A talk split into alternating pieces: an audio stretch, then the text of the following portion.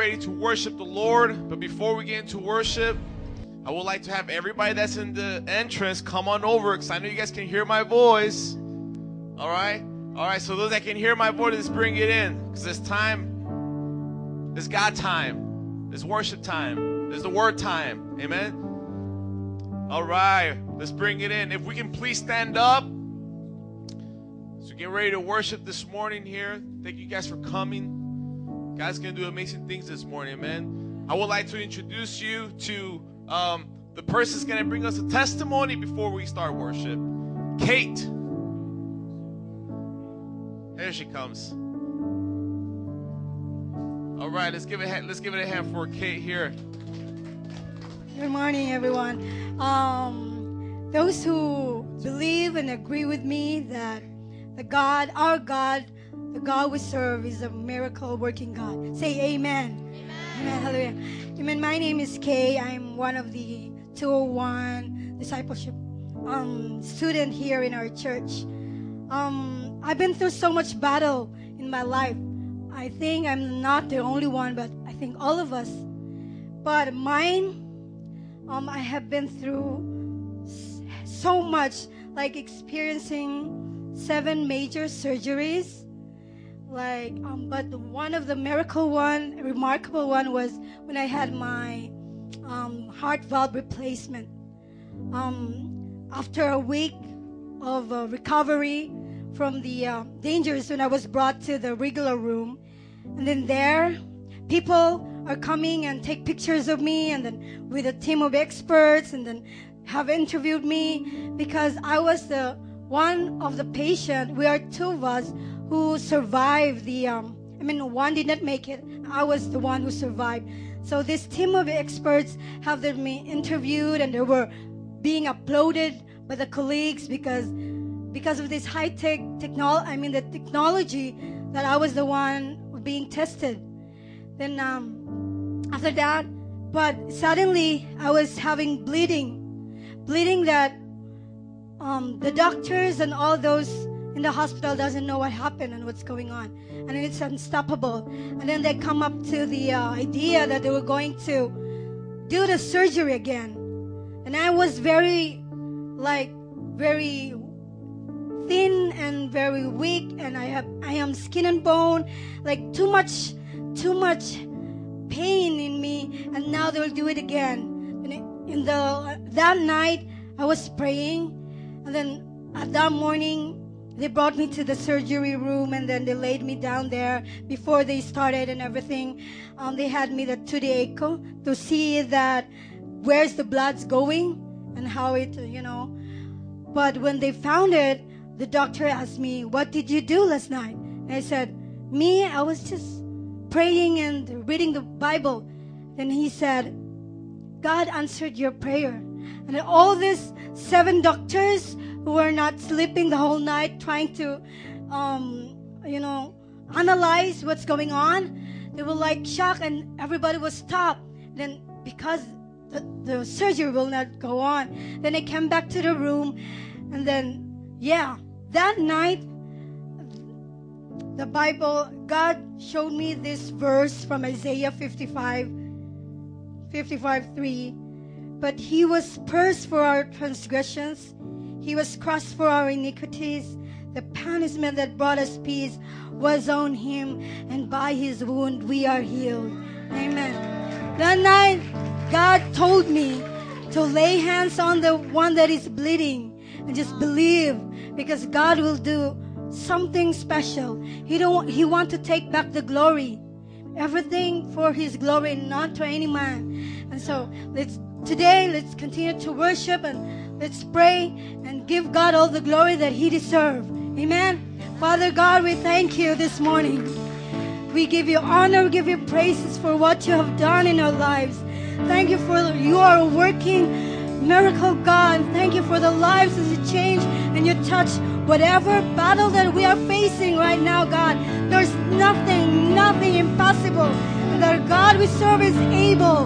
God, you deserve our worship. You deserve our praises. You deserve all the highest glory and honor. Amen.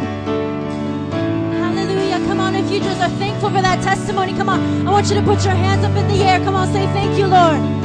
Thank you, Lord. Man, when Kay was giving that testimony, man, I felt a release of healing in this place. Come on, if there's somebody that needs a healing in their body, come on, raise those hands right now. Come on, say, God, I receive the healing, God, by your stripes because of the cross, Lord, you came. And Lord, you heal, oh God. You're healing this morning. Come on, if you need to receive a healing in your body, come on, right now. I want you to put your hands up or place your hand on that spot of your body that needs healing. Come on. Come on, the Holy Ghost is here in this place. Come on, you're here, Lord. We believe in your healing power, God, this morning. Because of your love, Jesus. Your love never fails and never gives up, never runs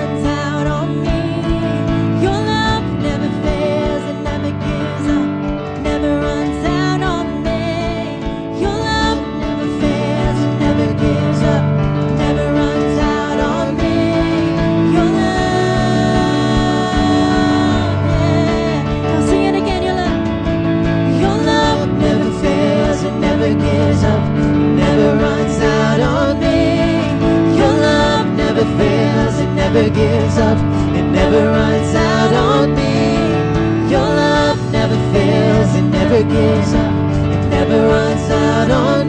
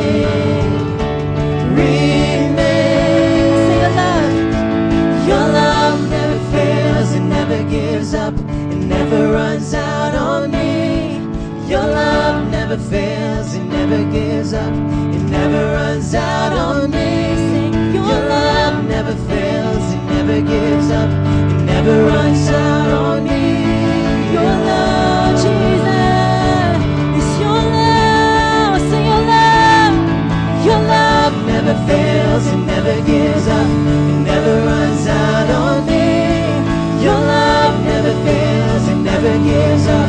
It never runs up. Come on to the Lord this morning. Your love never fails. Jesus gives up, it never runs out on me.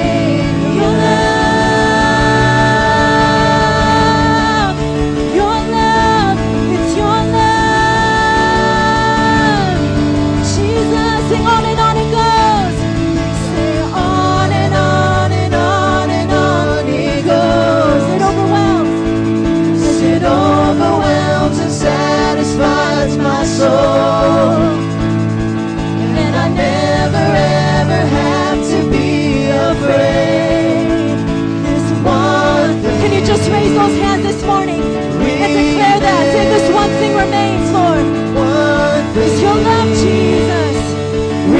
Sing it one more time. One thing remains, Lord. One thing remains. Your love.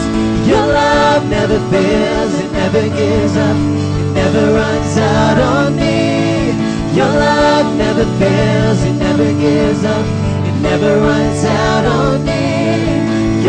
Love never fails, it never gives up, it never runs out on me. Your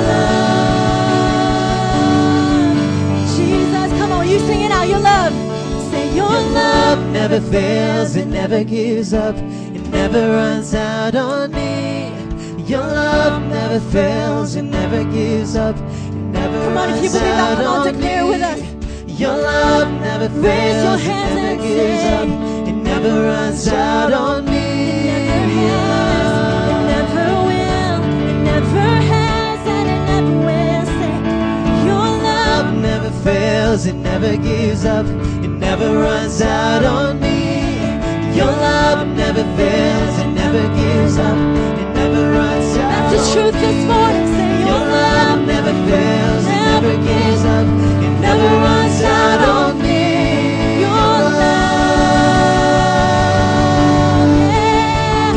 Just raise up a shout to the Lord this morning. Jesus, we thank you for your awesome love. We thank you for your faithfulness, for your goodness, Lord. There's no one like you, Jesus. There's no one like you, God. You're good, Lord. You are good, Lord. You are good, Jesus. Can you just tell him how awesome he is in this place, church? Come on, lift up the name of the Lord this morning. Jesus,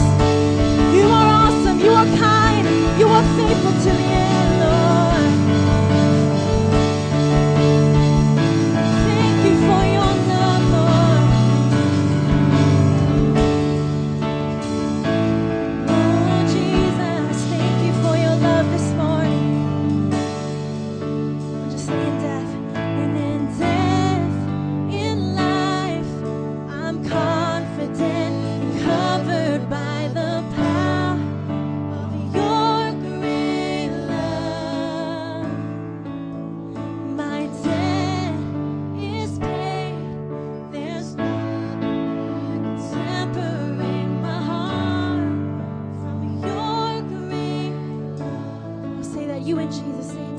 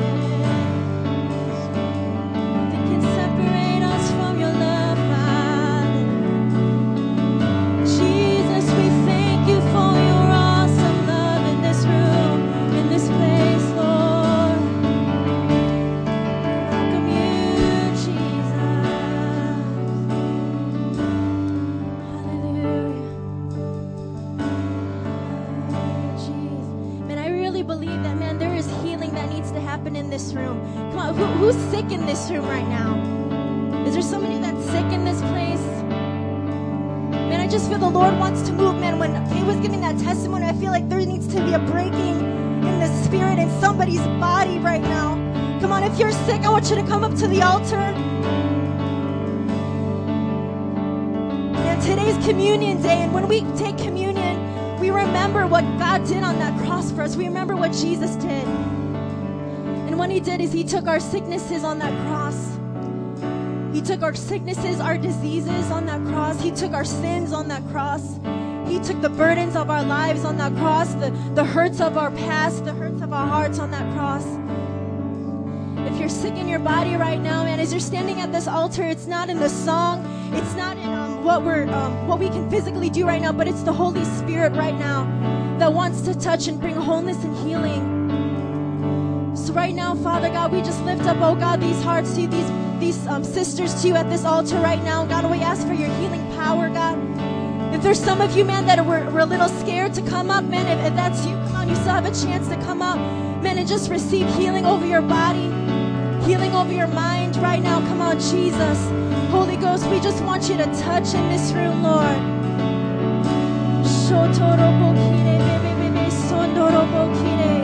Your love never fails, God. Your love never fails. You demonstrated that love on that cross. Jesus, Jesus, Jesus.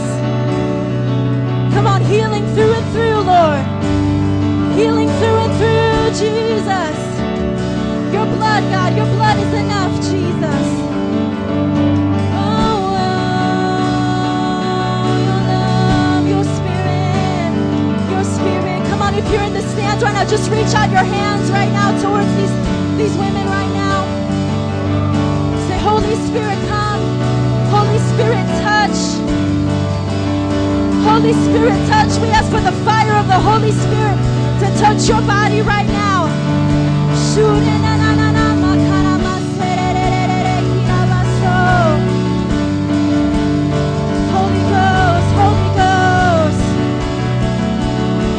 feel the healing of your spirit right now, God. Come on. Align what needs to be aligned in our bodies right now in the name of Jesus. Today's the last day we're going to be sick, Lord. Today's the last day of pain. Come on, today's the last day of medication. Come on. You are able, Lord. You are able, Jesus. Shokoro, we believe, we believe, Lord. Come on, we believe in your power this morning. Hallelujah.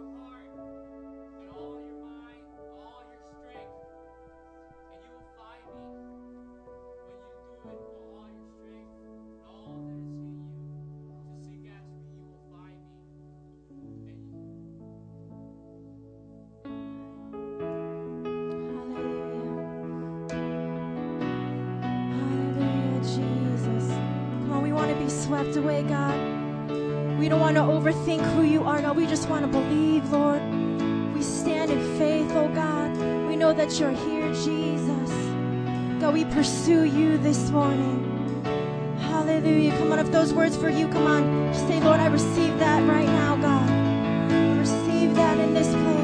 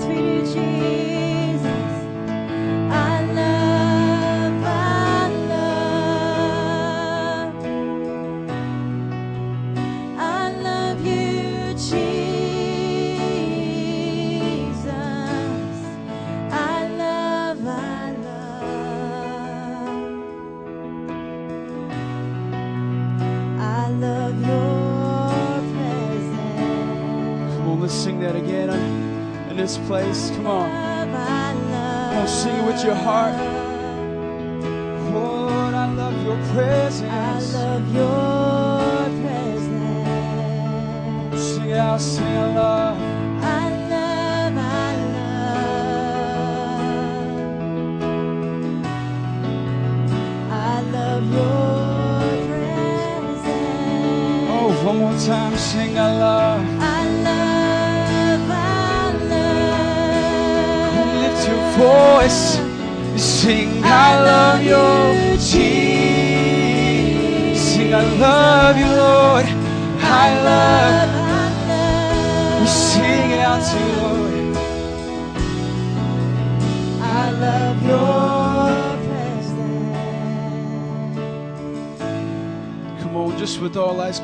This place. God is here. We don't have to beg Him to come. He's already here in this place. And some of you are feeling the Lord touch your heart right now, holding nothing back. No tricks up our sleeve, just you and the Lord. Right now, would you just take the next 30 seconds and say, God, search my heart. God, I don't want to come here because the music is good. I don't want to come here because it's the right thing to do. I come here for you. God, search my heart.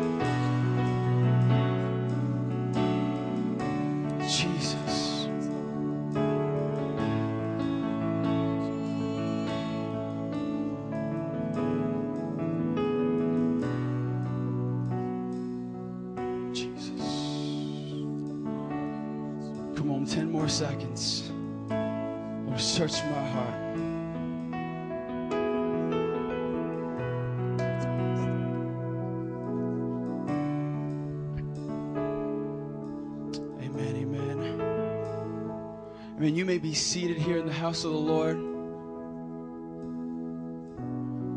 I want to, before the communion is passed out, I want to, I want to share with you a little bit about this precious gospel about Jesus Christ. And if you can with me, can you open up your Bibles to Luke 5 27 through 32?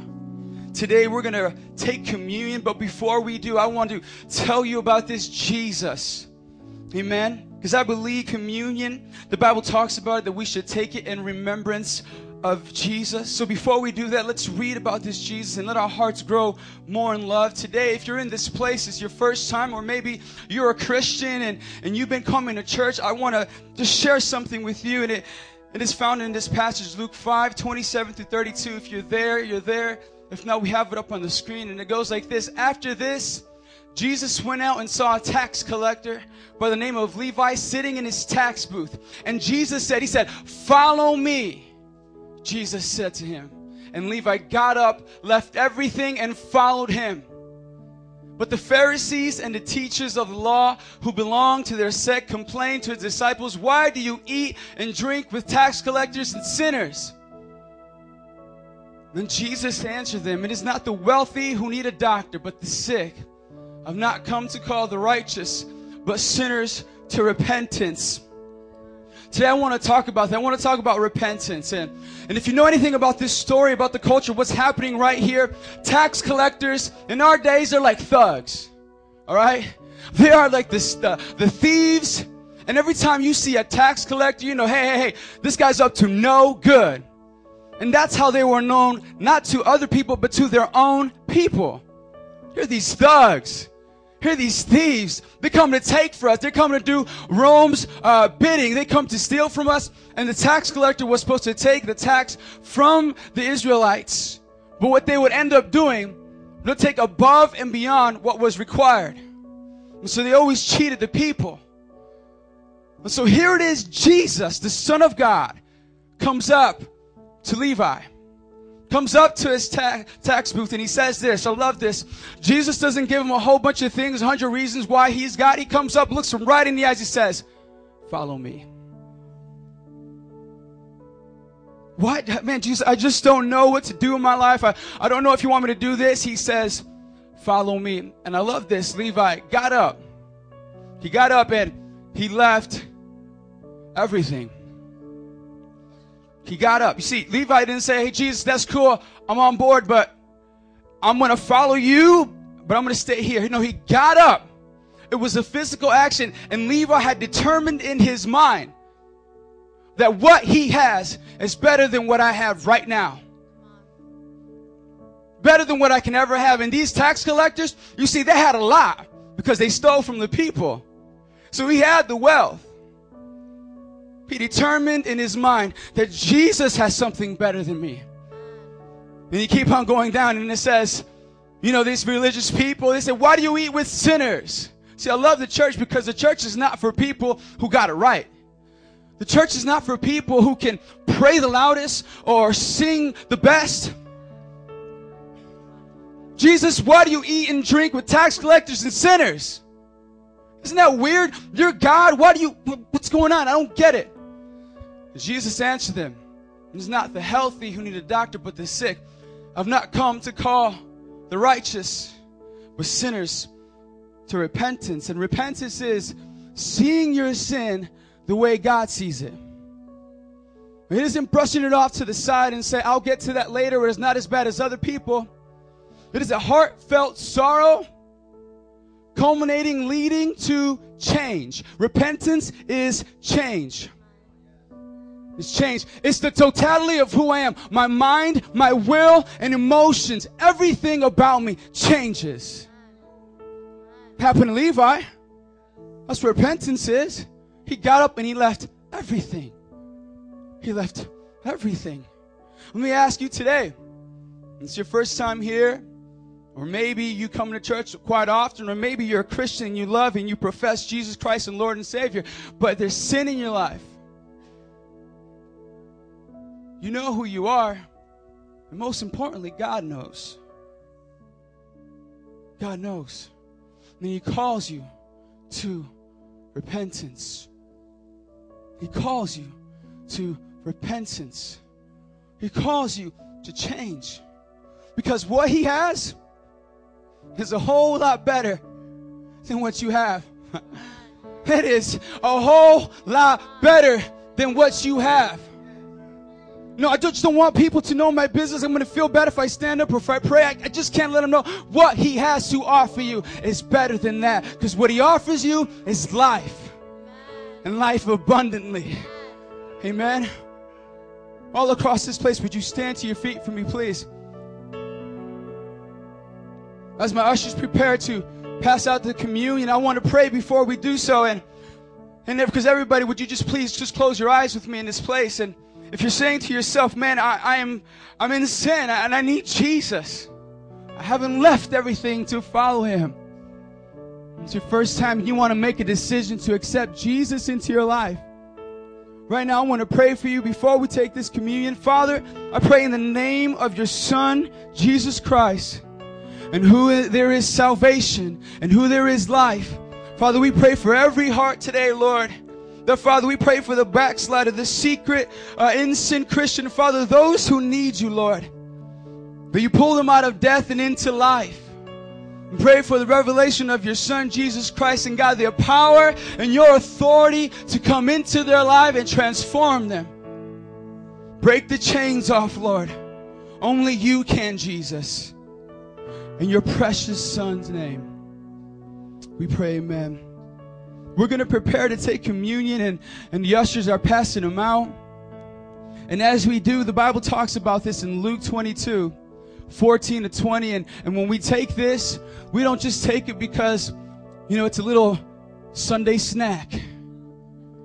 It's not to just get your, your palate wet and just make you feel good. This is a time where we remember Jesus Christ, Lord and Savior, God, coming down to earth being beaten, bruised, and hung on a cross for our sins and our transgressions. And he said, Do this in remembrance of me. Jesus said that. So think about it right now. Jesus said, Do this as you remember me. So when you do this, do it with the right heart. If there's things you need to repent of, don't just take it lightly and say, hey, you know what, just another Sunday, I'm going to take communion and feel good about myself. No, Jesus, I come to you, Lord. I thank you for the cross.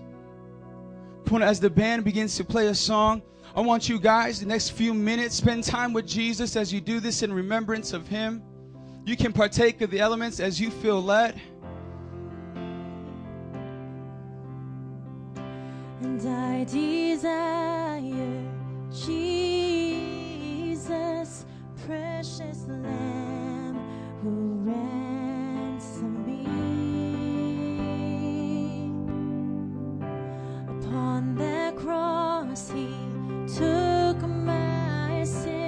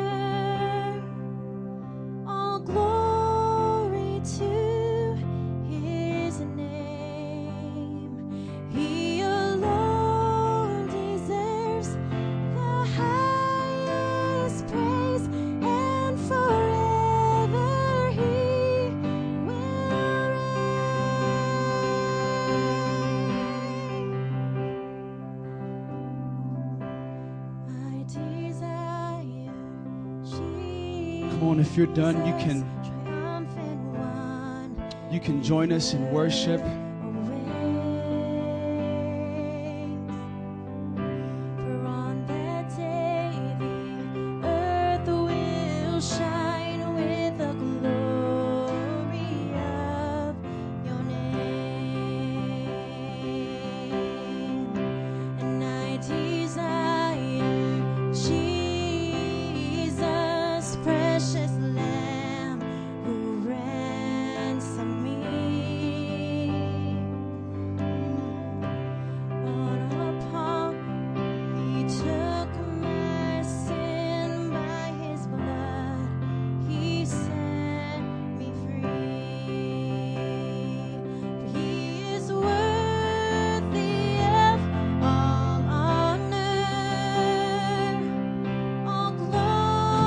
Closing of this time, could you stand to your feet and join us in worship? He alone deserves our highest praise, and forever He will reign.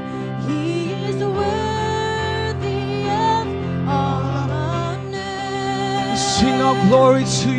All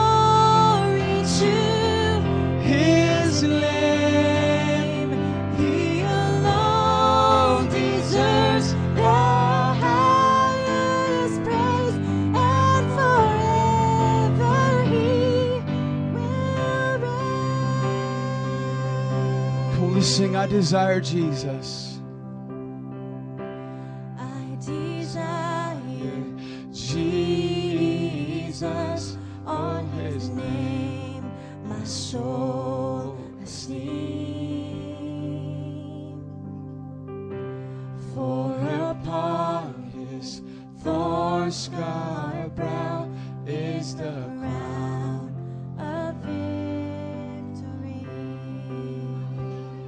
You just give the Lord a hand clap of praise in this place?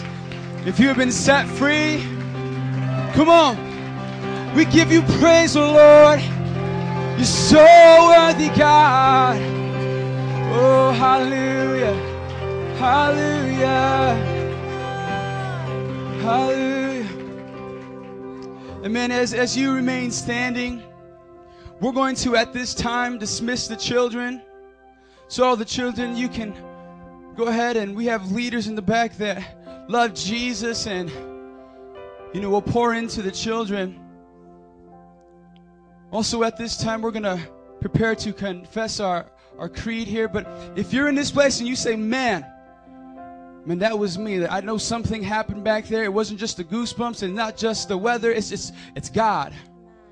We have leaders here. We have prayer leaders here that want to pray with you that want to confirm, that want to go over and just want to say, hey, amen. More and more, Jesus. If you need to repent from sin, if you're saying, man, I just don't know how to do it, what about this? They want to pray for you, amen. So let's prepare to confess our creed. On the count of three, one, two, three. I believe in one God and Creator, who is the Father, Son, and the Holy Spirit. The Father who so loved the world, the Son who purchased my salvation in his death, burial, and resurrection, and the Holy Spirit who makes me new and abides in me forever. I believe in the perfect Holy Bible that reveals God's purposes and plans for my life. I believe in the second coming of Jesus, who will judge the living and the dead. I believe in the eternal reward of believers in Jesus and the eternal punishment for all unbelievers in Jesus.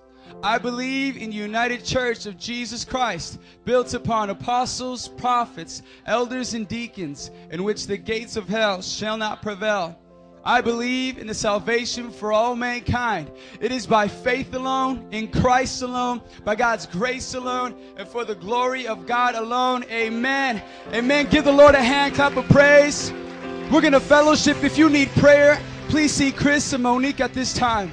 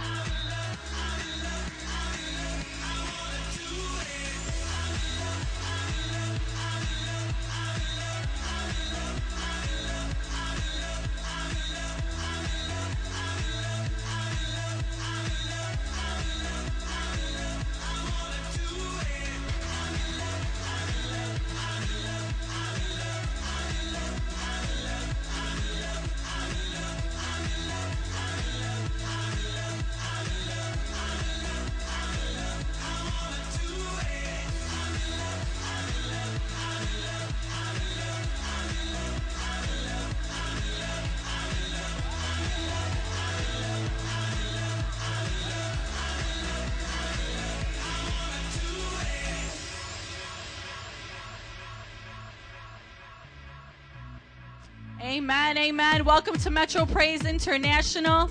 It's so good to see everybody here this morning.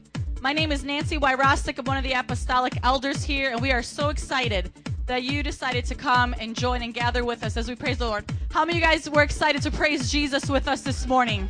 Amen. A powerful, powerful time in God's presence. He is so faithful. Um, our Sundays here are every Sundays at 10 a.m. And we also have Fridays for our youth, our teenagers 11 to 18. Elevate every Fridays at 7 p.m. If you know any teenagers, please invite them, bring them on by. They have an awesome time uh, fellowshipping and just getting to know Jesus. Our vision here is loving God and loving people. It is very simple. It is the two greatest commandments that Jesus gave to us on this earth to live by. And we desire to do that with all of our heart, soul, mind, and strength. Loving God with everything inside of us and loving our neighbor as ourselves. And we want you to join with that you know, doing that with us. Amen. Our discipleship strategy is threefold. It's connect, mentor, and send. We want to connect you to the cross. We want to mentor you with the cross, and we want to send you out with the cross. And the way that we do that in our structure here is by, connecting you to the cross. We connect you to our weekly life groups. Everybody say life groups. That is a place where we as a church can be disciples that share life together. And we want you to find one to, to belong. Last week, we had all the life group leaders come on up and present their group to you. Please check it out. In the back of your handout is all the lists of life groups that are happening for this new quarter. July, August, and September is our new schedule. That's our new quarter. Not many changes, some minute changes. Please check it out and find one to belong in. There are people in this church, elders and deacons, opening up their homes, their lives to you to pour into you so that you can find a place to belong. Amen. And then we want to mentor you. We want to take you through our 101 book called Welcome to Your New Life. So if you're an unbeliever, just getting saved and you want to live for Jesus, or you're you've been saved for a long time coming through another church, we have elders and deacons in place to take you through this book one on one because we want to mentor you and take you through the vision of what God is giving us here in the city. And then our 201, when you graduate from that one step, you get to the second step, and it's a Sunday morning Bible study. Everybody say Bible study.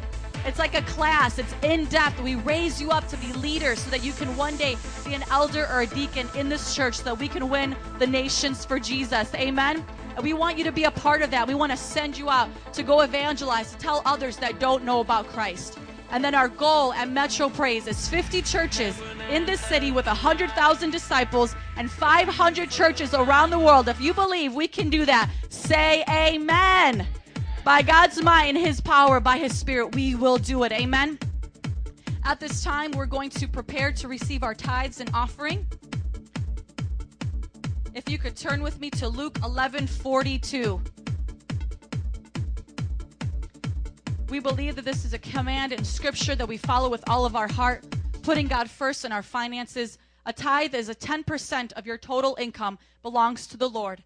And anything that you offer above that is between you and Jesus. That amount is between you and the Lord. And we designate our offering for building fund and missions because our heart burns for the nations. Our heart burns for the lost around the world that don't know Christ. Amen. Luke 11 42. Woe to you, Pharisees, because you give God a tenth of your mint, rue, and all other kinds of garden herbs, but you neglect justice and the love of God. You should have practiced the latter without leaving the former undone. The reason why I chose this passage of scripture is because a lot of people think that tithing is not a part of the New Testament. And that is a very clear reference that Jesus never did away with it. He commended meticulous tithing, even though it was an Old Testament practice, and so it still trans- stands true for today. Tithing was never done away with. He commended the Pharisees for doing it, although he would want them to also take care of the poor, take care of the needy, offer justice and the love of God. They weren't doing both. So I want to encourage those who have been tithing. You've been putting God first in your finances. That is a powerful, powerful thing to do. Let's continue to do that. And those that have not been faithful to tithing and offering, giving to missions, I challenge you this morning. Put God first in the forefront of your life when it comes to money. Because the Bible says that the love of money is the root of all kinds of evil. Let us allow what's in our hands to go through our hands so that we can reach the world for Jesus. Amen.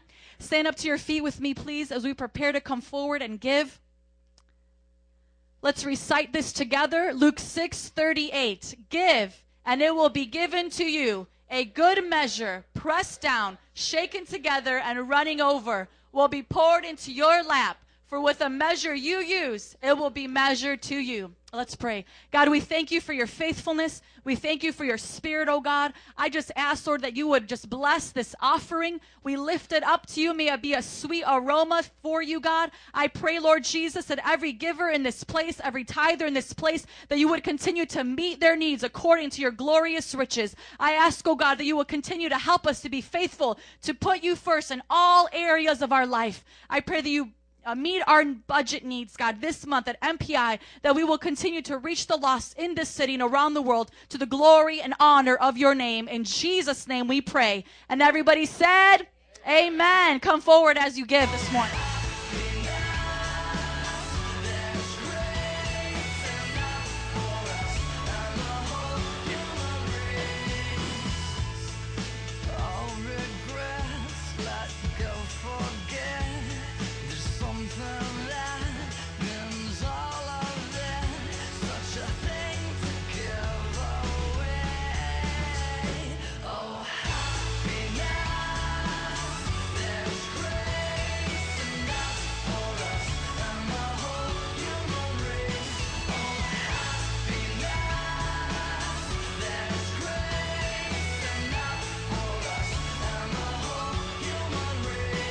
Amen. How many had a good 4th of July? Can I get a woo woo?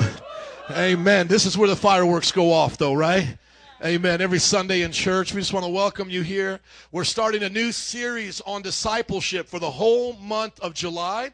And you can follow along with us on daily devotions at lifechangingdevotions.com. You can put in your email and get a daily devotion every day, a devotion sent to you about discipleship, okay? So this whole month, every Sunday, we're preaching on what?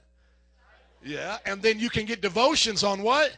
Discipleship. Amen. So let's open up our Bibles to Matthew 4 18.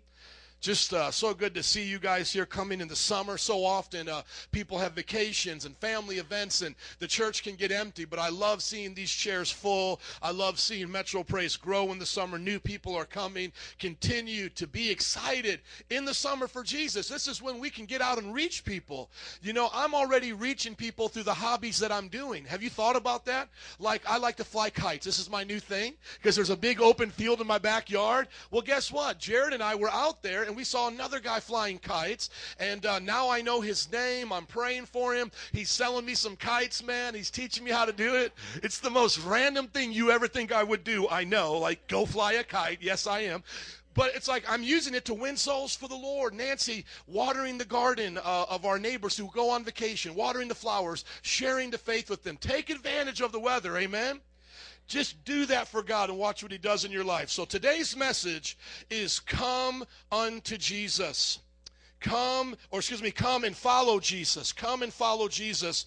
And the subtitle of our whole series for discipleship is You Had Me at Come. And what this means is when I read this scripture, Jesus said to them, Come and follow me. And they left their nets and followed him, very similar to what Pastor Adam was reading. And the subtitle for this series on discipleship is, You had me at come. Just like you had me at hello, you know that love story? You had me at come. When Jesus says come, something should move in our hearts to inspire us to follow him. All right, so let's look at this. Matthew chapter 4, verse 18. If you're there, can you say, I'm there? As Jesus was walking beside the Sea of Galilee, he saw two brothers, Simon called Peter and his brother Andrew. They were casting a net into the lake, for they were fishermen. What were they? Fishermen, right? He said, Come, follow me. What was his first word to them? Come on, one more time. What was it? Come. How many letters are in the word come? Four. To see if you're paying attention this morning. Come on. The first word was Come follow me, he said, Jesus speaking to them, and I will make you rich. And I will make you good looking. And I will buy you a new pair of shoes. And I will give you your best life now. I'll give you a house in the suburbs with a white picket fence. I'll give you a bus pass that never runs dry. I'll give you a body that looks like some of the bodies up in here. Come on, gentlemen, some muscular men, not women, not talking about women. But uh, I, I look at muscular men here and I say, Jesus, can you make me like that, please? Can you? But I don't get, what did he say? Come follow me and I will send you out to fish for people. I have the wrong version here. I'm, I'm, using this version. By the way, NIV kind of pulled a quickie on us.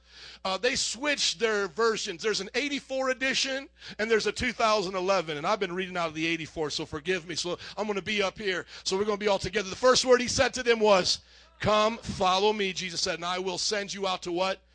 Fish for fish for men. So the first thing Jesus said to them was, Come. But what was the purpose of them coming? To be fishers of men. And look at verse 20. Look at it. And at once they left their nets and followed him.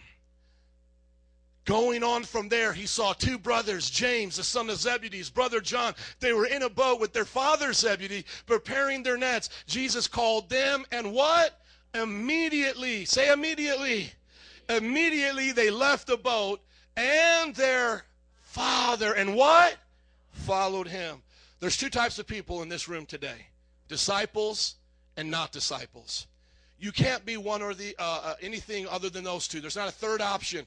You are either today a disciple of Jesus Christ or you are not. I want to talk to both groups of you today, and I'm happy you're here. You can be a church member and not a disciple. You can have been baptized and not be a disciple.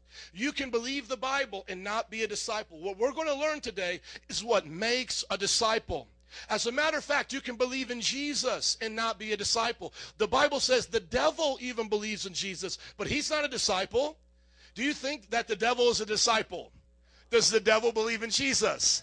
Okay, now the question that some people ask is Can I go to heaven without being a disciple? Can I be born again without being a disciple? And the truth is, yes, you can.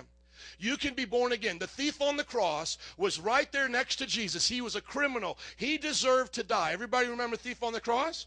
There was three crosses. Two of them were thieves, but there was one particular one that when he saw Jesus dying, he, he heard his friend making fun of him. And, and he said, oh, no, I don't think we should make fun of him. I've heard about him. He's a special man. He's never done anything wrong. And this is literally recorded in the Bible. He speaks to the thief while he's on the cross. He says to the other guy, he goes, we deserve to be here, but he doesn't be here. And so that one thief on the cross looks at Jesus and he says, Will you remember me when you come into your kingdom? And Jesus looked at him and said, Surely today you'll be with me in paradise.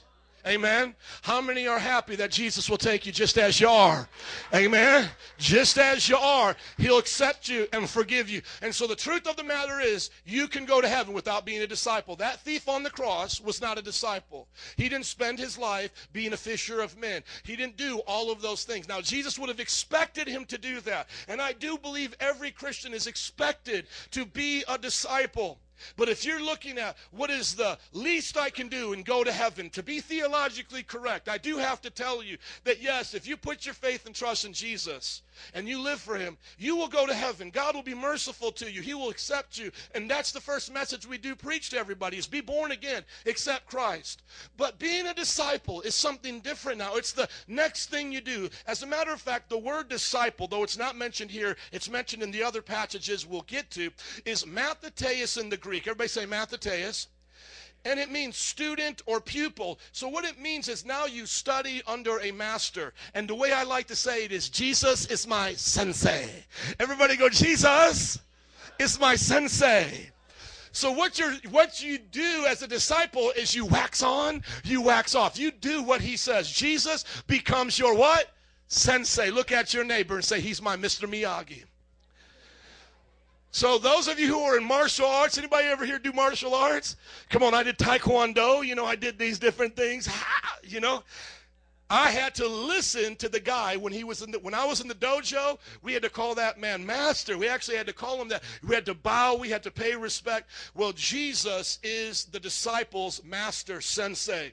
At this time, the Jewish people had a lot of teachers, masters, uh, scholars would be another word that we would understand. Master to me doesn't mean a lord, doesn't mean a, a God creator, just means somebody that's an expert in what they do. For example, I have a master's degree in biblical studies. That means I am mastered, uh, uh, by God's grace, have mastered the subject of the Bible. I have a master's degree. Are you guys with me?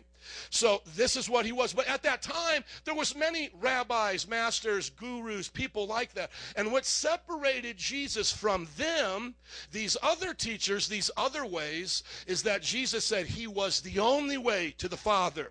That his teaching to his students was the only way to heaven. So he said, if anybody tries to go another way other than me, they are going to perish. He said, no one could come to the Father but by me. So Jesus is the only one that you are to be a disciple of when it comes to salvation and following his teachings. Can I get an amen?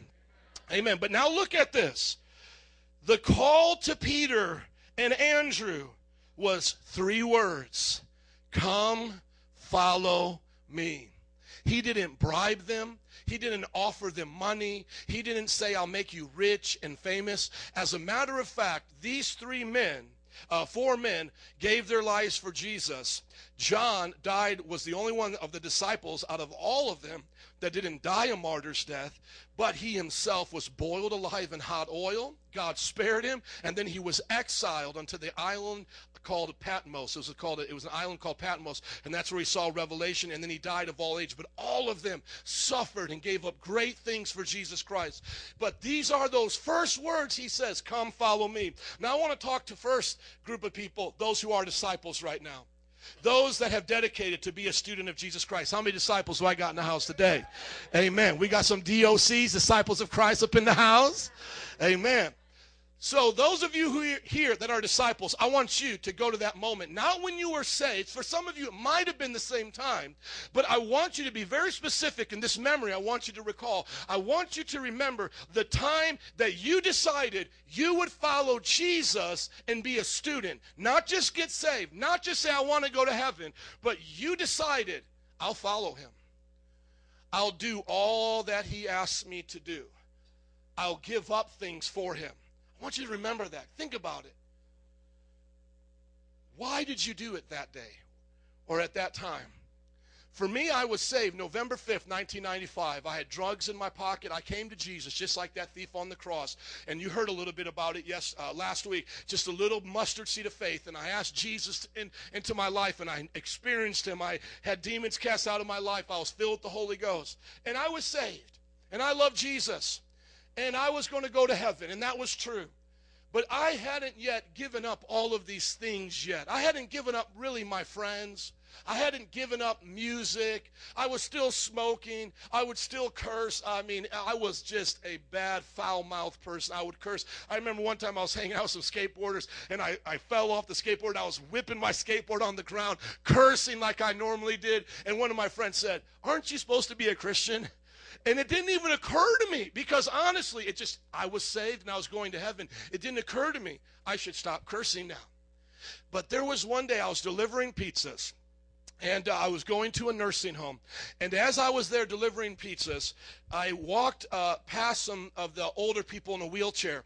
And at this point in my life, even though I was still cursing and all that, I just loved to talk about Jesus. So I would have a cigarette. I might curse a little bit, but I'll talk about Jesus. I was that guy. If you ever know anybody like that, like I was that guy. So I'm coming in, man, smelling like smoke because I've been smoking in my car, driving pizzas around. And uh, I see this older woman in a wheelchair and I just set down the pizzas on the, the little uh, thing they had there, and I reach out to shake her hand, and I said, How are you doing? God bless you. Jesus loves you. And the moment I went to do that, one of the nurses that were there said, Don't touch her. Don't touch her. She'll bite you. She's old and crazy.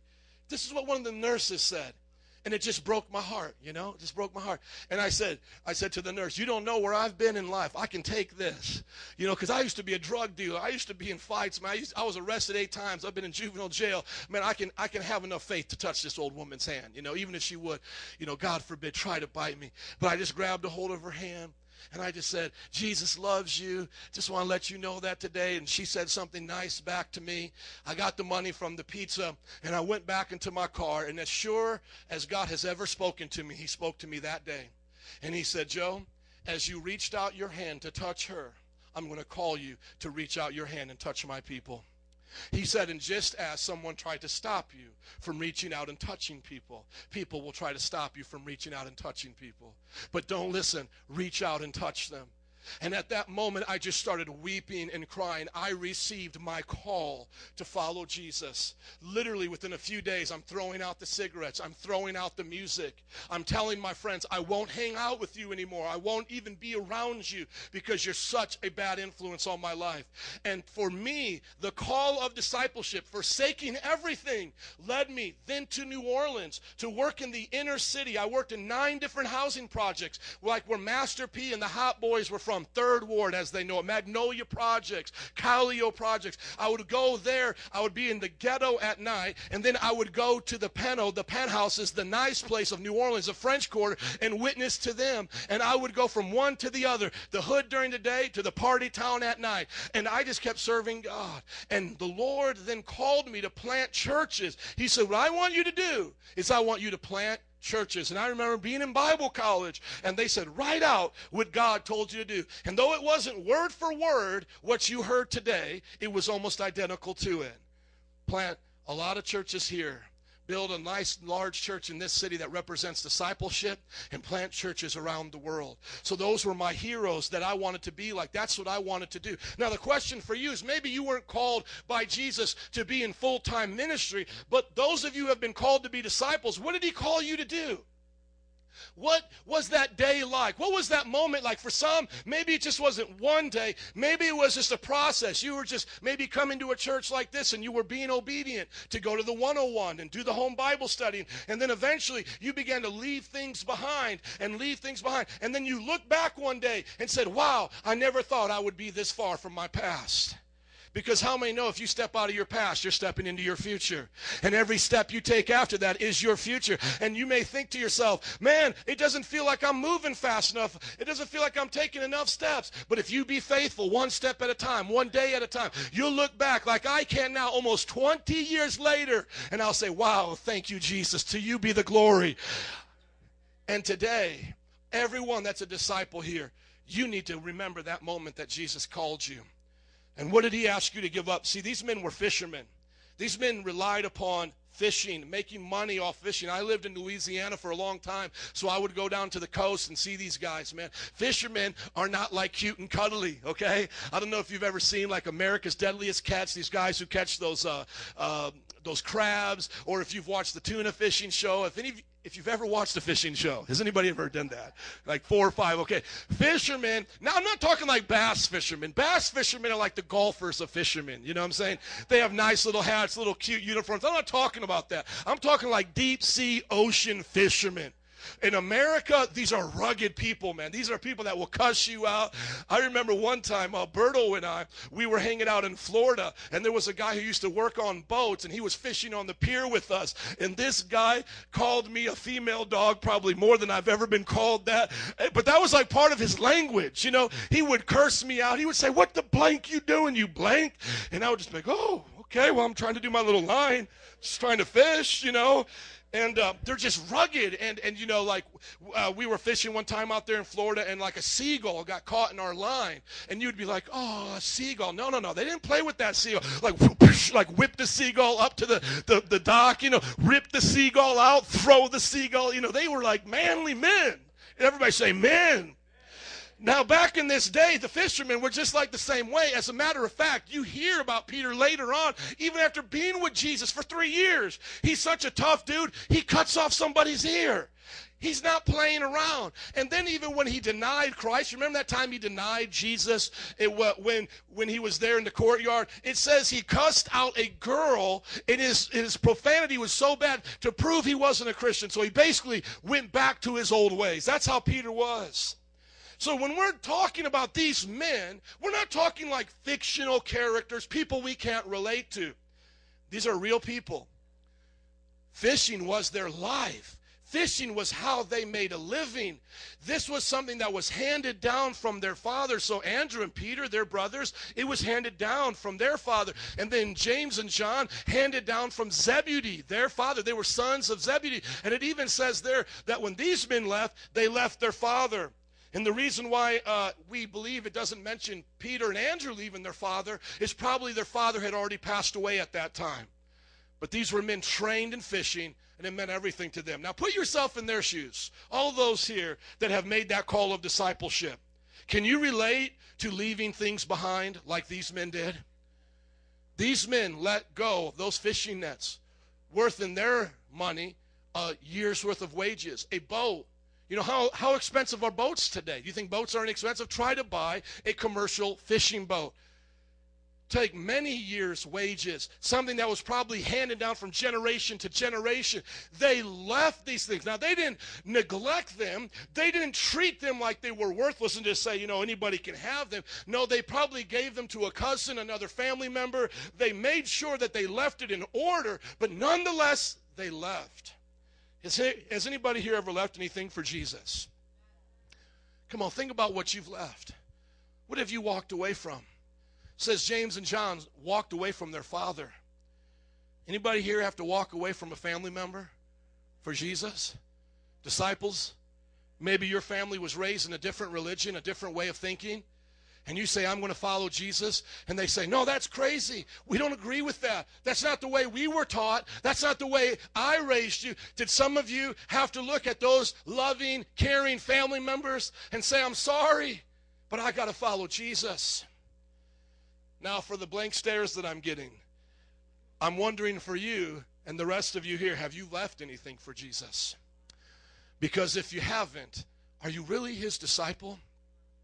In that time, to leave everything you physically had and to follow Jesus meant you were going to sleep on uh, countryside roads, you know, on the side of rest areas like they had back then. You were going to be out in the stars and be on hills. You would stay in other disciples' homes as you traveled. Like one of Jesus' favorite home to stay in was uh, Lazarus and the two Marys, uh, Martha and Mary, rather. He stayed in their home quite a bit in Bethany, where my daughter is named after. So, would you be willing to do that. Those of you who haven't done something like that, you're the kind that the Bible says truly aren't a disciple yet.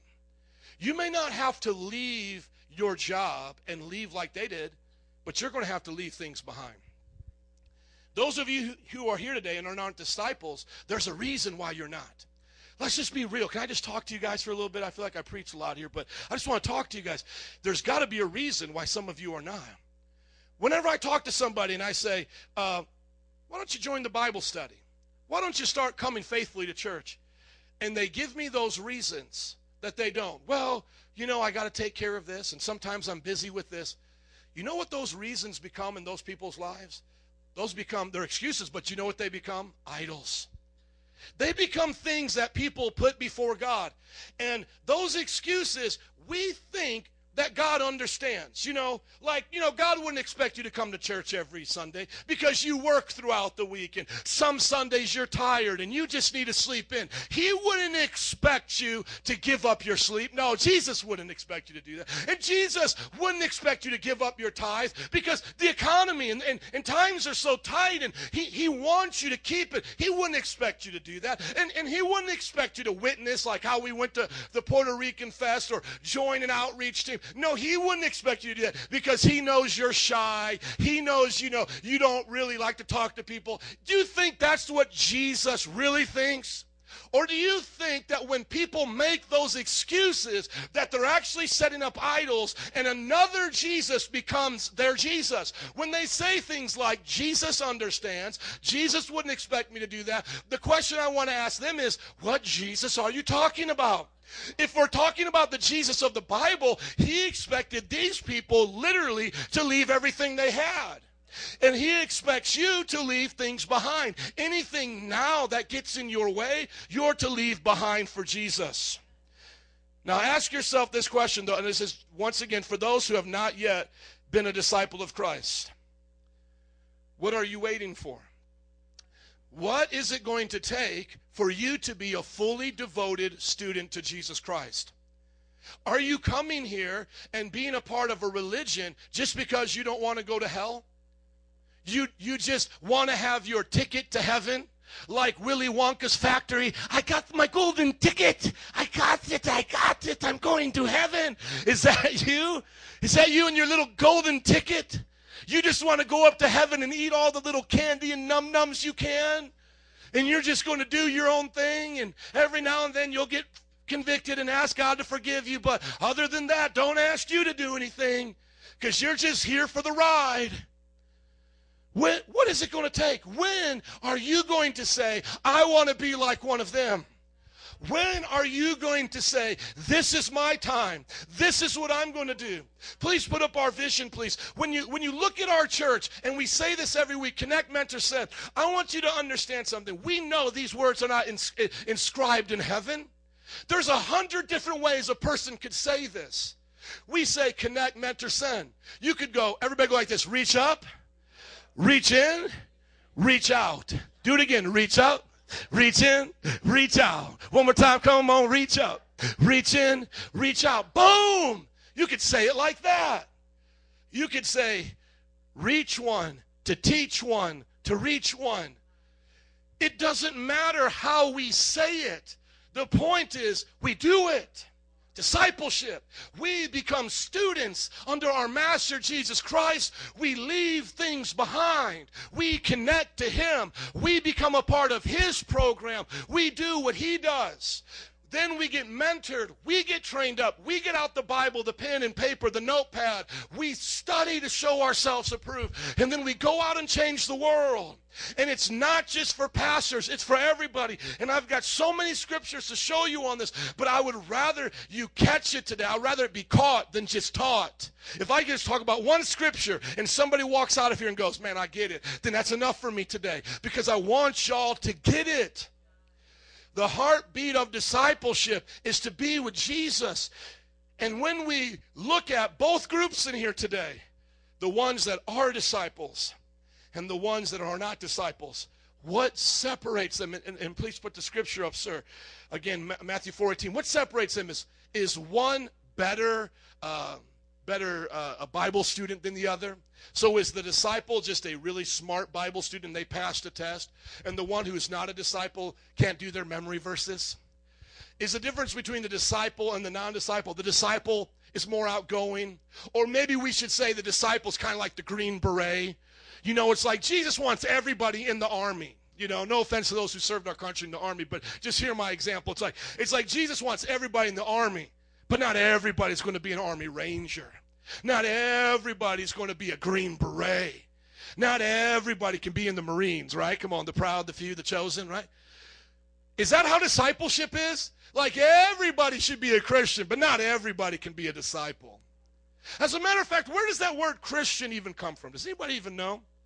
The word Christian, Christ like, Christ and the word IAN, the, the, the suffix coming at the end, just simply means Christ like. Do you know where that word came from? It came in the book of Acts from pagans, non followers of Christ, were looking at the disciples live so much like Christ that they said these are little Christ or Christ like. Not in divinity, they're little Christ, but in their attributes. They are like Jesus Juniors running around. So pagans actually gave us that name. But how do we use that name Christian now? Do we mean when we say I am a Christian, or what are we meaning by that? I'm really like Jesus? And when we call somebody else a Christian, are we saying about them, they're just like Jesus? So when we talk about our president, he says, I'm a Christian. Do I mean by that? He's just like Jesus.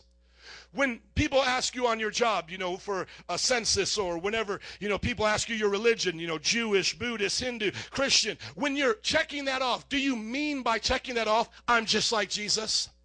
No, what that word has come to mean in our culture is I ascribe beliefs to a Christian system.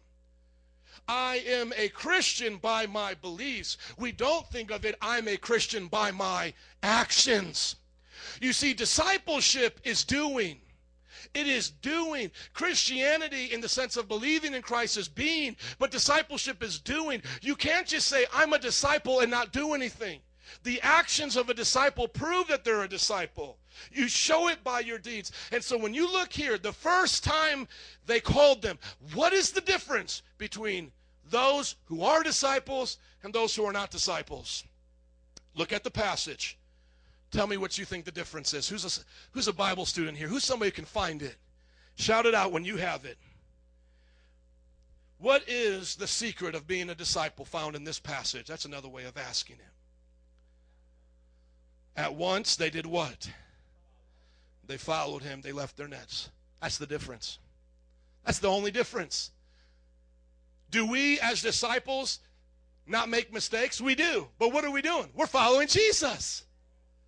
Are we as disciples having perfect families, perfect lives? Do we always live it out perfectly? No. So that's not the difference. Do we always study our Bible? Do we always do these certain set of criteria that makes us better than everybody else? No. What is the difference? What is the deciding factor between being a disciple and not being a disciple is whether or not you're willing to follow Jesus.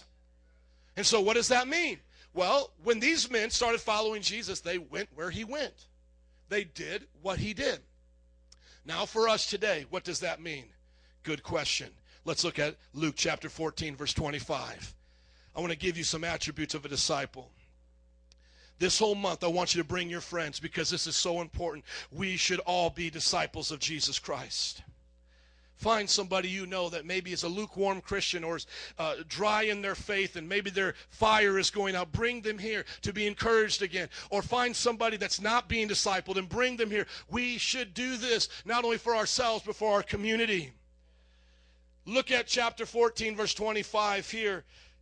Look at this description. Large crowds were traveling with Jesus. Did Jesus know how to get crowds? He did, right? So large crowds in and of themselves isn't a problem. I thank God for this church. But of course, I would like to have a bigger church. I would like to have a church the size of a stadium, right? 100,000. But would I want just crowds to come without them changing?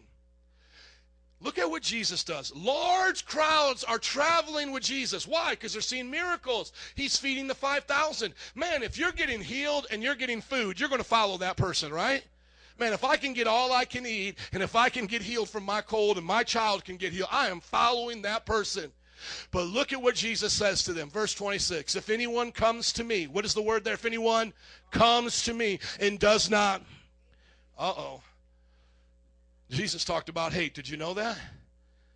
If anyone comes to me and does not hate his father and mother, his wife and children, his brother and sisters, yes, even his own life, he cannot be my. Woo, baby. We got some understanding to come off this scripture, don't we? Because that, that might confuse somebody. Let's just be honest. If you've never read that before and you're new here today, I bet you you're confused right now. Look at what it says again. Jesus said, if you do not hate your father and mother, wife and children, you brother sister, that might be easy for some people. But hello, wife and children, you don't hate even your own life. You cannot be my what? Disciple. Now, for some of you, this is review, but I need to say it for everybody. See, Jesus understood that not everybody could do the same thing. If everybody left their fishing boats, if everybody left their actual job, then nothing would get done. The disciples were chosen to be the first ministers of the church. They were also called apostles. We understand that. I understand there's a difference between what I do and what you do. There is. Not in our character, not in our conduct, but in what we'll do from 9 to 5. I can give up my dreams of being a lawyer and follow Jesus. I can give up my dreams of being an airplane pilot and follow Jesus. That's what he asked me to do. But understand this Jesus has something for you to do as well, so that we both come on evil, uh, equal ground. Though the full time minister may give up their occupation, all disciples are going to give up their idolatry to their life their idolatry to their family, friends, and career. If you put your career before God, it becomes an idol. An idol. And he's saying, hate it. If you put your family before God, if you think, and, and I want to just tell you this story about family, because if you think God is going to accept our family as an excuse, you are very dearly mistaken, and this scripture explains it very clearly. He won't. But I want to give it to you in a story form, because I think some of you it would help. C.S. Lewis told the story in The Great Divorce. So imagine Judgment Day has happened. People are in heaven and people are in hell. Now, the people from hell can hear from their loved ones one last plea to go to heaven. It's a fictional story. I'm going to say it again. People are in heaven, people are in hell. But the people in hell get to hear one last plea from their loved one in heaven to decide if they want to leave hell. All they have to do is do what their loved one says. It's going to be a word of Christ. It's, it's going to come from God, but they have to listen to their loved one. C.S. Lewis tells the story just to get you in the understanding of what this is meaning, and I think it will help us today, of a mother and daughter. The daughter loved Jesus, she's in heaven. The, da- uh, the, the daughter loved Jesus, rather, she's in heaven. The mother, she didn't accept Christ, she's in hell. The daughter comes to her in what is now in the story like a bus stop in a middle place where they can meet. And the daughter begins to tell her mother, Mother, you need to come with me into heaven. And the mother begins to say to her, Oh, I've been waiting for you. I've been in so much torment. I want to be with you because you are everything to me and I miss taking care of you. And the daughter says back to her, No, no, no. You, you can't come to heaven to take care of me. You can only come to heaven if you worship Jesus. And then the woman begins to get mad and she goes, No, I don't like Jesus. Jesus took you from me. Jesus took you out of my life. And the daughter said, What do you mean? Well, I wanted to have tea with you. These are English people. I wanted to have tea with you on Sunday and go shopping, and I wanted to raise the grandchildren together, but you always went to church. You always put Jesus first. I don't want to go there for Jesus. And her heart begins to manifest. And she says, But I'll go to take care of you. I'll go to be your mother. And then the story goes on. You know, it's dramatic. C.S. Lewis, he's a great writer. He's the one who wrote the books Lion, Witch, and the Wardrobe, if you ever seen those movies. His friend and author in fiction was J.R.R. Tolkien, who wrote The Lord of the Rings. This is a fictional story like that. And so now the, the woman, she's mad at Jesus because Jesus took her daughter away from her in life. And the daughter now pleads with her. And the daughter says, No, I don't need you to take care of me. As a matter of fact, we need no mothers. We need no mothers in heaven. No mothers are needed. God is our Father and Creator. We have all we need.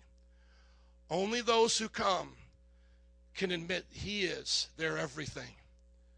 And then she says, No, He's not my everything. My everything was taking care of you and the family and always being there when you needed me and I took care of you. And so for me, that would be hell. I would rather go back to where I came from. Do you understand the thought that C.S. Lewis there is trying to get us to understand? Is that heaven is really for those who see Christ as everything. But if you're on this earth and you're not convinced he's everything, and you think things like church take away from your dreams and things like donating take away from your money that you work so hard for, this message is for you. He's saying the only way you can come is if you love less, hate in comparison all things that you define yourself as, and be my disciple. Your number one category of identity has to be I follow Christ. Before I'm a husband, I follow Christ. Before I'm a father, I follow Christ. Before I am a son, I follow Christ. Before I'm this or that, I follow Christ. Woo! Come on, somebody. And he's worth it. Because if he is who he said he is, he's worth it. Come and follow me. So large crowds are there. And now he says to these large crowds, hey guys, hey, if you want to really come with me, you've got to hate everything in comparison. And he says in verse 27 And anyone who does not carry his own cross and follow me cannot be my disciple. Keep going. Suppose one of you wants to build a tower. Will he not sit down and estimate the cost? Somebody say the cost. Thank you to see if he has enough money to complete it. For if he lays the foundation and is not able to finish it, everyone who sees it will ridicule him, saying, This fellow began to build and was not able to finish. Or suppose a king went off to make a war against another king. Would he not first sit down and consider if he's able with 10,000 men to oppose the one coming with 20,000? If he's not able, he'll send out a delegation while the other's still a far way off and will ask for terms of peace. Look at this. In the same way, any of you who does not give up what? Who does not give up what? Everything cannot be my thank you.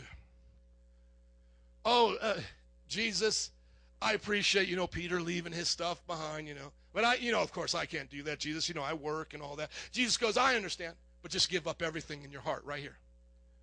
He understands. He understands you can't stop working. Some of you, you just can't do it. We get that. But what he's saying is, is it everything to you or am I everything to you?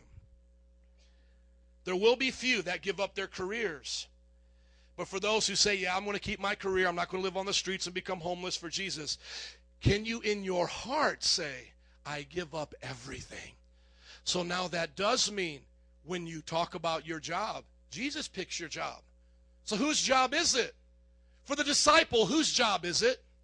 If you are a disciple and you work a job, whose job is it? That's why it says, Do all things as unto the Lord.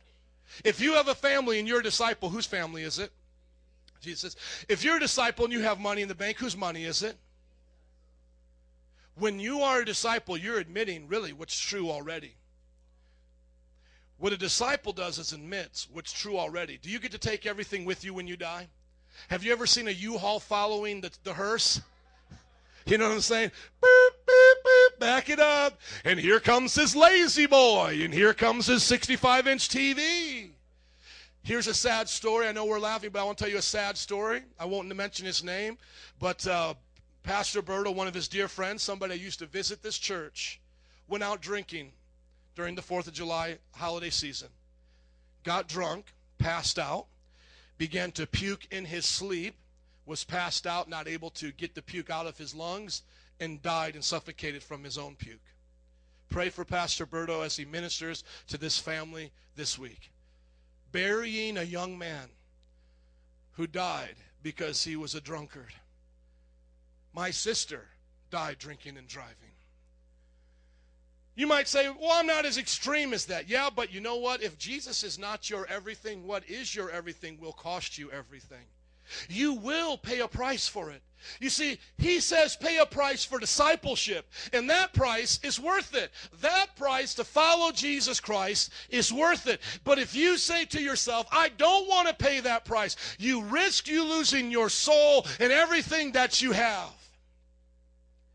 And then he gives two examples. He says, You know, think about this. If a man was to build a tower, would he not first think if he has enough supplies to finish it? When Donald Trump said, I'm going to build Trump Tower, did he say to himself, Do I have enough materials before he built the foundation? If he was smart, he did. And the Bible says, hey, those of you here who are not disciples and you're going to be obedient to Christ and do it, before you do, you better take a serious look at your life. Are you willing to do it? Another example that he gives is a man going to war. Do you think if you were a general in charge of 10,000 soldiers going to war, you would really assess the enemy you were about ready to fight? Don't you think you would make sure before you marched innocent people into harm's way that you would want to make sure you could win that battle? If not, wouldn't you want to make peace? That's the example he gives. If you are going to take on the devil, if you're going to war in this world against the things of Satan, you should count the cost.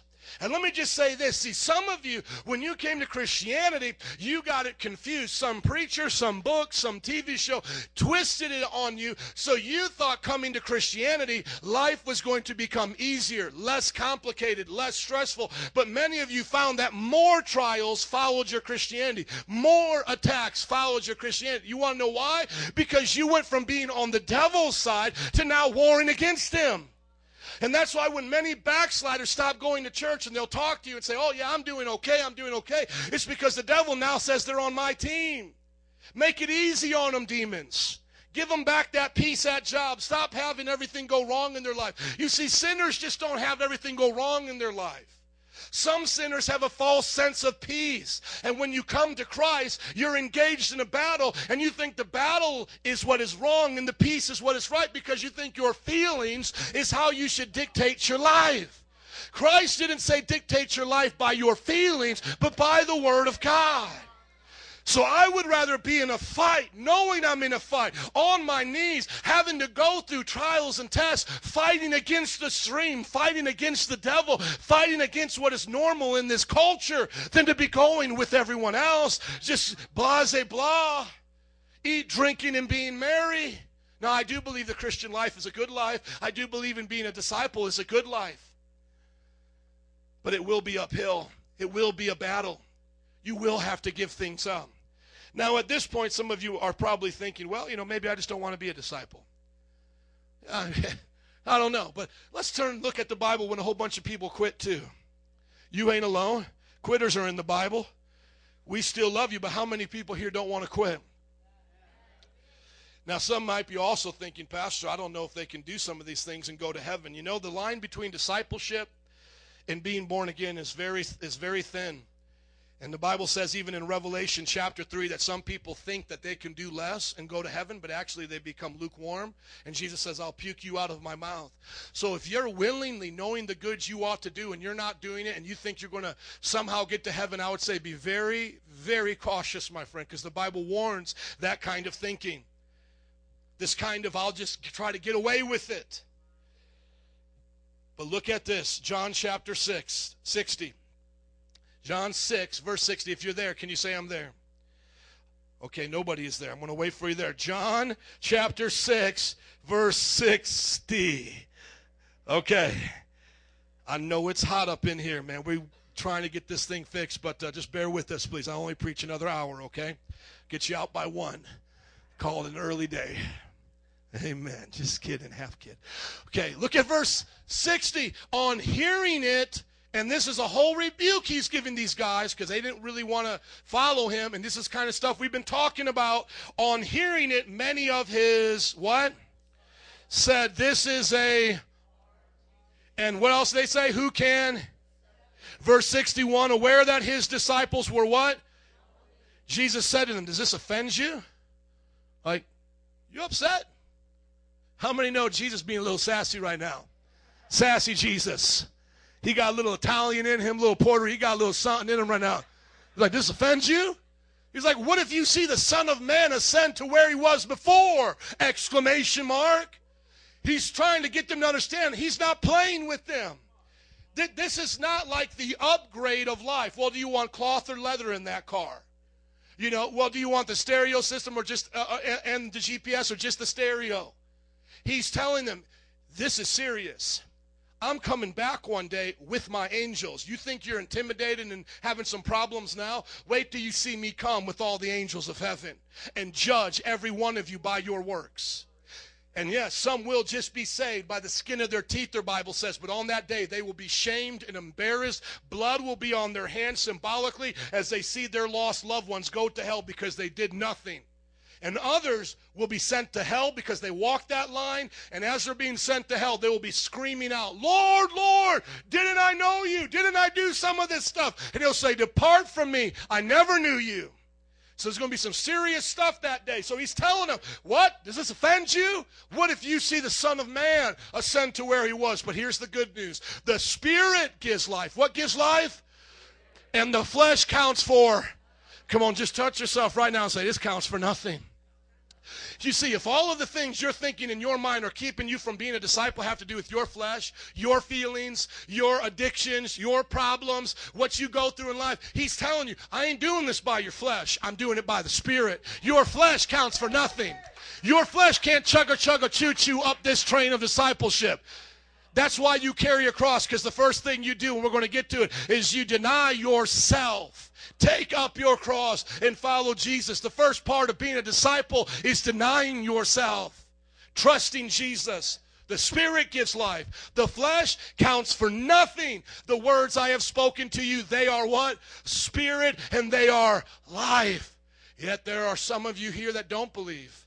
For Jesus had known from the beginning which one of them did not believe and would betray him. He knew Judas would not believe. So there was some fakers and phonies, but look what he went on to say.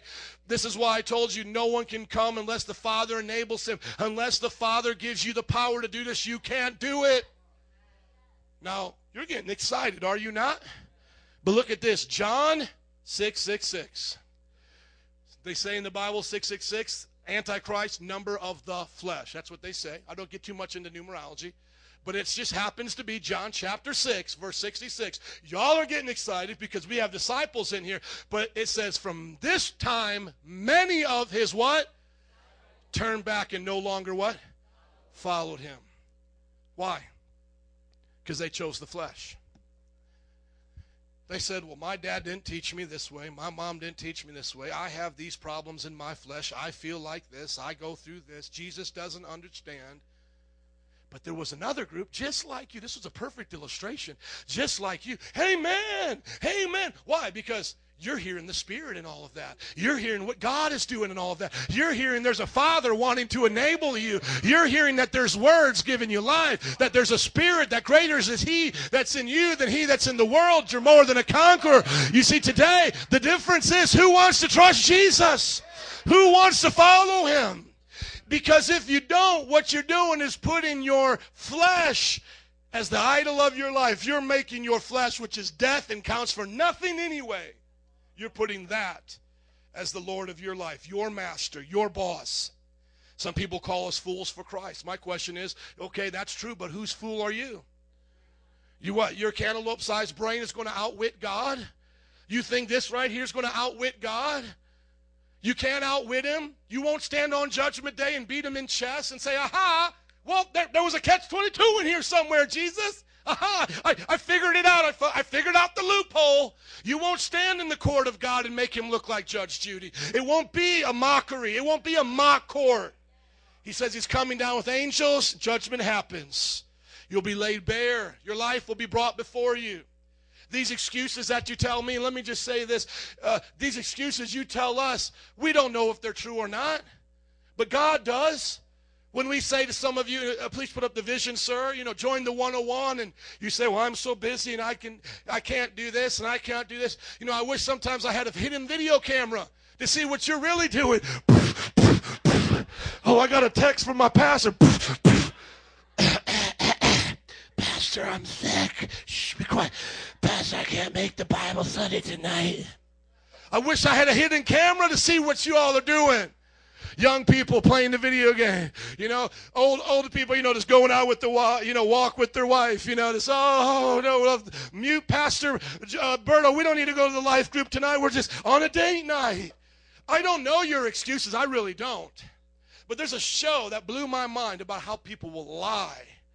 Anybody ever watch How to Catch a Predator? This was popular like in early 2000, right? Uh, basically, Dateline News, a news program, set up online uh, these people that would draw in pedophiles. And so they would go to chat rooms, and a person would pretend to be a minor, minor girl, boy, something that's under 18, usually around 13 or 14. And they would talk on this chat line. They would wait till somebody would, you know, take the bait because they wanted to find these predators. And so they would then talk to them, and these predators would start being disgusting, you know. You know, let's do this, let's do this, you know. And, and then the, uh, the people setting them up wanted to make sure they had the right evidence so that they would have it all there so they would be arrested. So they would tell the person to write back, but I'm only 13. And then they get the response from the predator, and the predator would say, Oh, but you got so much to learn. I'm going to teach you perversion.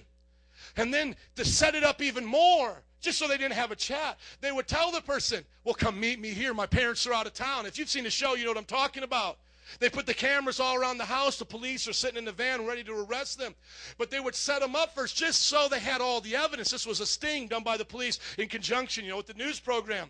They would say, well, bring some sex toys. You know, I'm young and I, I want to experiment. And so the adult perverted pedophile would come with sex toys by name that they agreed upon with the minor. It would be in the car. And then the child actor, who's really an adult but looks like a child, would be in the door and say, Come on in when they would come. And then Chris Hansen from Dateline News would come out and bust them.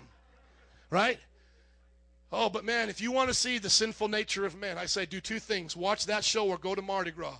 You will see the sinfulness of men. Oh, no, no, no, no, no, no, no. It's not what you think.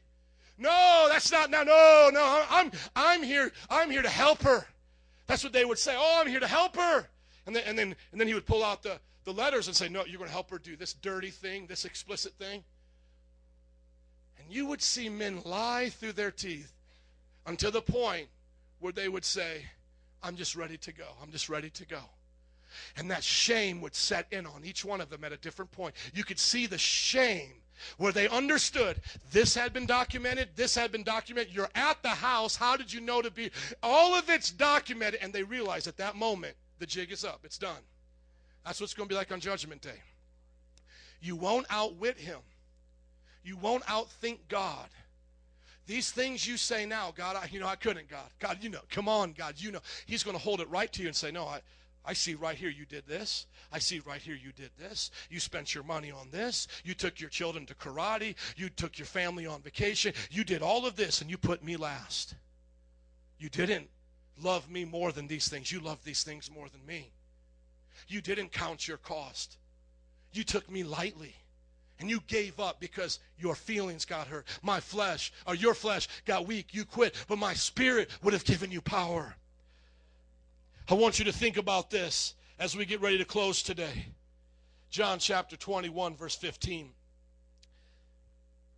Peter, turn there with me, please. John 21, verse 15. At the end of Peter's life, he had made mistakes and he had betrayed Jesus. Can you think of anything worse than that? Betraying Jesus. But how many backsliders do I have here today at one time in your life? You knew about Jesus, but then you betrayed him. Can I see a hand raised? Don't be ashamed. Come on, I'm raising mine. Both hands, right? So we can relate to Peter. You know what I love about Jesus? Is that Jesus sees discipleship as a lifetime affair, not a one time decision. I'm going to say it again. Jesus sees discipleship as a lifetime journey, not just a one time decision. So, this is the encouragement I want to leave you here with today. The Spirit will do it in you if you allow Him, but you have to decide to follow Him. But some of you may say, Pastor, I have tried to follow him, but I've gotten weak at different times, and I've quit on him, and I've turned my back on him, and I've walked away. But I want to tell you today, it's still not over. If you have breath in your lungs today, if you're alive with a beating heart, Jesus tells you, come on and follow me. He says it again forsake your sin and follow me. He says it to all of us. Look at John chapter 21, verse 15. When they had finished eating, Jesus said to Simon Peter, you remember he betrayed him three times, right? Look at what he says Simon, son of Jonah, do you truly love me more than these? He said, Yes, uh, I got to read it up here. He says, uh, Yes, Lord, you know that I love you. Jesus said, What? Feed my feed my lambs. How many times did Peter betray Jesus? One time he asked him, Do you love me? He says, Yes, I do. He says, Feed my lambs. Again, second time, he said, Simon, son of John, do you love me? He answered, Lord, you know that I love you. Jesus said, What? Take care of my sheep. And then the third time, how many times did Jesus, uh, how many times did Peter betray Jesus? How many times did Jesus ask Peter if he loved him? Why? Because he's restoring every time he betrayed him. Every time Peter betrayed Jesus, Jesus said, I will restore you. Jesus tells a story about us forgiving each other and says, if your brother sins against you 70 times 7 in one day, Forgive him if he truly means it. If that's the way he told us to forgive each other, how much more do you think he who loves us with unconditional love would forgive us? The difference, once again, isn't even sin. The disciple to the non disciple, it's not even sin. Why? Because sin in the disciple's life is restored, forgiven. Have I sinned yet after being a disciple? Yes. How many know I have sinned? But I've been restored every time I sin. Third time, he says to him, Simon, son of John, do you love me? Peter was hurt because Jesus asked him the third time because he didn't understand why. He said, Do you love me? He said, Lord, you know all things. You know that I love you. And Jesus said, Feed my sheep. Jesus wanted him to understand that every time he betrayed him, he would restore him. And I want to ask a question to everybody here. If you've ever failed Jesus, do you want to be restored? Don't quit. Come to Jesus because what was the difference between Peter and Judas? Didn't Judas betray him too? How many times did Judas betray him? Technically, what? One time. Peter did three times. But why did Peter make it? Because it wasn't sin now. If we're just looking at straight up betrayal, how many times did you want to be betrayed? One time or three times, right? If we're just looking at sin as what it is, black or white, Peter actually betrayed him more. But why did Peter make it? Because he didn't turn his back on Jesus when he had a chance to make it right. Judas hung himself and said, I'm done trying to make it right. Let me encourage everyone now today as we close out. Band, would you come to stay with Jesus? Be a disciple. Do it because you want to. Do it because he calls you to. Do it because it's worth it. And when it's hard and you feel like quitting, get back up and go again. And if you're here today and you've even betrayed him, you've even been a backslider. What we mean by backslider is you, you haven't prayed like you used to. You've been sinning in ways that you, uh, you stopped and you started again. In those ways, today, Jesus says he will restore you. But you have to be willing to come. Discipleship. You had me at come. Now go back to the story that I told and the one you thought about today. Those of you who were disciples, do you remember when Jesus called you? How have you been doing with your walk with God? If you haven't been right with Him, I want you in the next few moments, we're not going to stand, we're just going to stay seated and pray. I want you to hear his voice call you again. If you need refreshment, if you need forgiveness, I want you to hear his voice today. Let's just close our eyes right now. Come on, Jesus. I want to start first of all with disciples that aren't where they're supposed to be. You are you were at once a disciple, you were at once radical, but you just haven't been there. You haven't been where you're supposed to be. Would you say this simple prayer with me? Jesus, would you bid me to come because I'll come? Jesus, bid us to come. Bid us to come and follow you. Oh Lord, I want to come, God. I want to leave everything behind that takes me away from you. Those who have been serving God faithfully as disciples, what are your biggest struggles? What are the things that you struggle with the most? Surrender them to God. One more time. Come on, just, Lord, I'm coming. And I surrender my sexuality. I surrender my finances. I surrender my dreams. I surrender what my family thinks. I surrender to you, my master. I surrender. Now, lastly, for those of you here as altar workers come with head bowed and eyes closed, if you're here today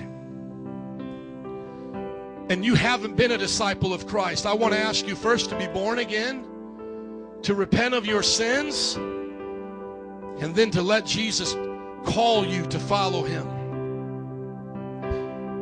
So let's start with being born again. We're all going to pray this prayer together.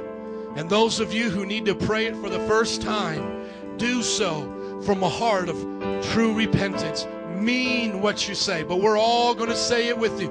Let's pray this prayer, saints. Say this with me Heavenly Father, I come to you in the name of Jesus because I believe that He died on the cross for my sins and rose again on the third day. I ask you, Father, in Jesus' name, to forgive me of all my sins and to make me new. I believe I am born again right now. Come on, just say amen and believe it. If that was you, I want you, if you meant it today for the first time, I want you to start to thank Him. But stay seated because I want to do something special in just a moment. But stay seated if you meant it and just say, Thank you, Lord. Come on, those who have already been born again, you can thank Him.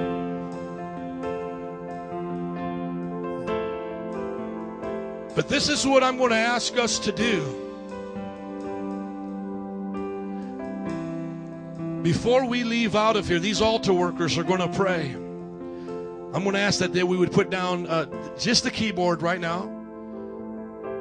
And let's put down the drums. I want everybody to look up at me before we go.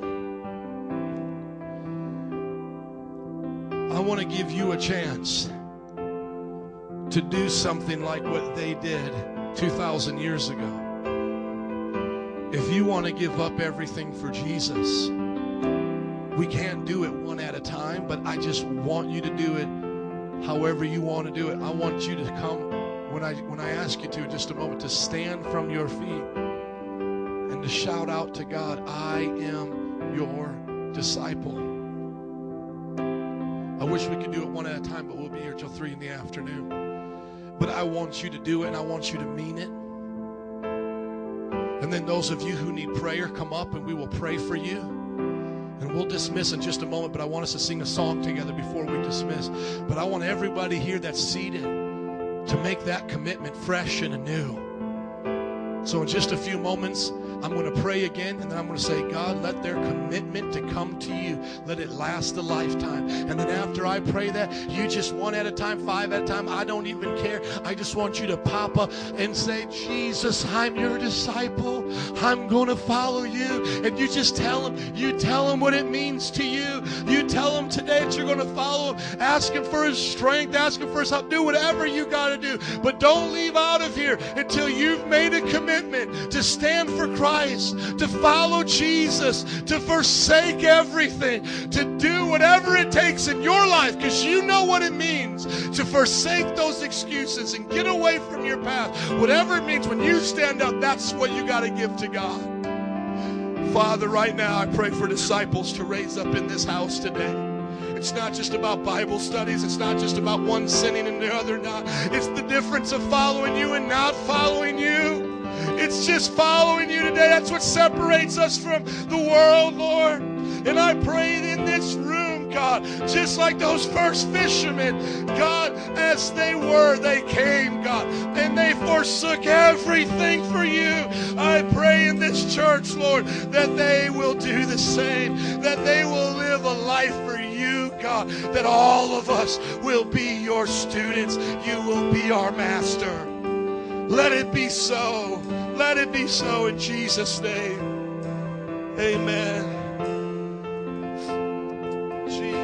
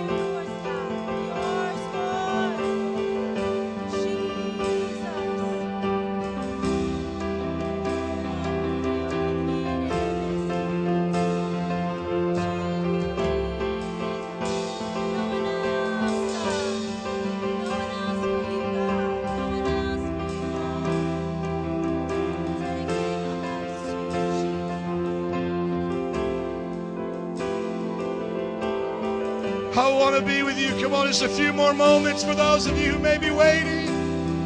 Come on, give it to God today. He calls sinners imperfect people, even those who have made mistakes and betrayed Him. Oh, oh, God, we want you. We want you. Now, before you go, would you sing this song with us, band? Lead us in an anthem today of praise to our God. We'll dismiss in just a moment, but would you stay and sing this song with us today? No turning back. Yes, God. I've made up my mind. I'm giving all of my life. And if you need prayer, just come as they're singing right now. If that's you and you just need extra prayer, let the altar workers pray for you. Come on and get prayer. The rest of us sing it out. God.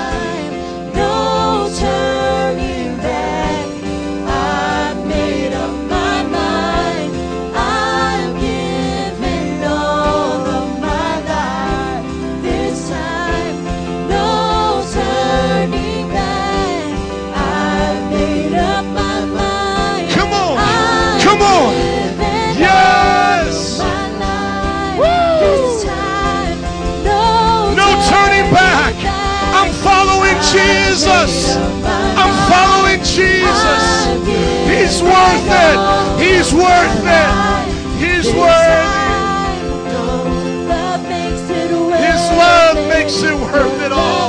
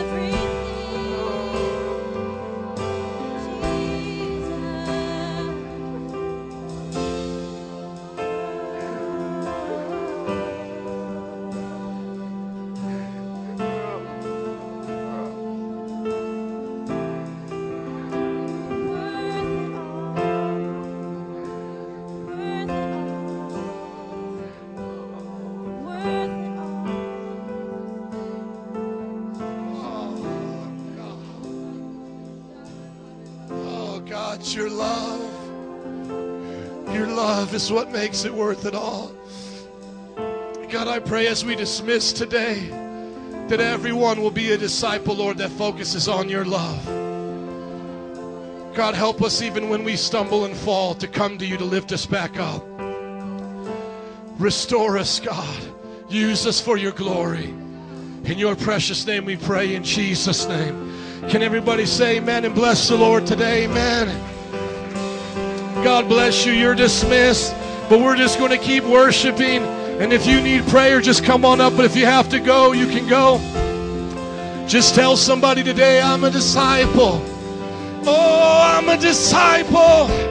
I belong to Jesus.